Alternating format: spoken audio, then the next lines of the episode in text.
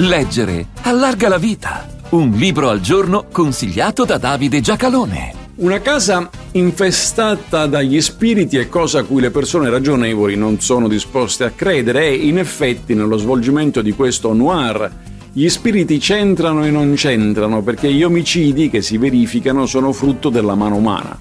Ma in quella stessa casa qualche cosa di molto simile si era già verificato e la comunità locale, la gente che abita in quei pressi, sembra proprio disposta a credere che sia opera di spiriti maligni.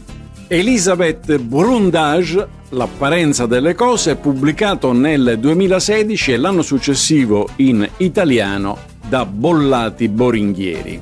L'autrice statunitense e ha frequentato oltre al college una scuola per cineasti e si vede nella costruzione molto filmica del racconto che procede con un ritmo molto familiare per il pubblico cinematografico, un professore di storia dell'arte che insegna nel college di una cittadina isolata dove è da poco giunto con la moglie e la figlia, torna a casa e le trova morte.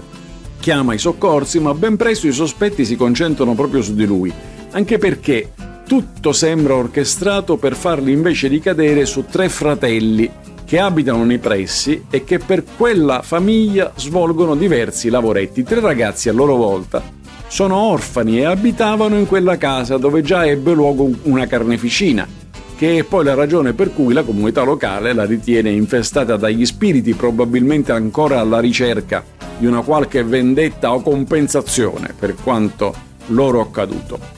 Ovviamente la pista degli spiriti non è neanche presa in considerazione dagli indagatori, tanto più che i morti recano segni evidenti di violenza, che è una caratteristica umana piuttosto che dell'altro mondo. Semmai Pagina dopo pagina emerge la possibilità che a ripetersi non sia stato un fenomeno soprannaturale, ma semmai la rabbia cieca di chi prova a nascondere qualche cosa e se qualcuno aveva presentito quelle negatività, non è detto che la guida sia stata degli spiriti, essendo bastevole il buonsenso e l'osservazione della realtà, al di là dell'apparenza. Così si arriva alla conclusione, in cui i conti vengono pareggiati non tanto dall'intervento di forze occulte, quanto dal peso della vergogna e della responsabilità.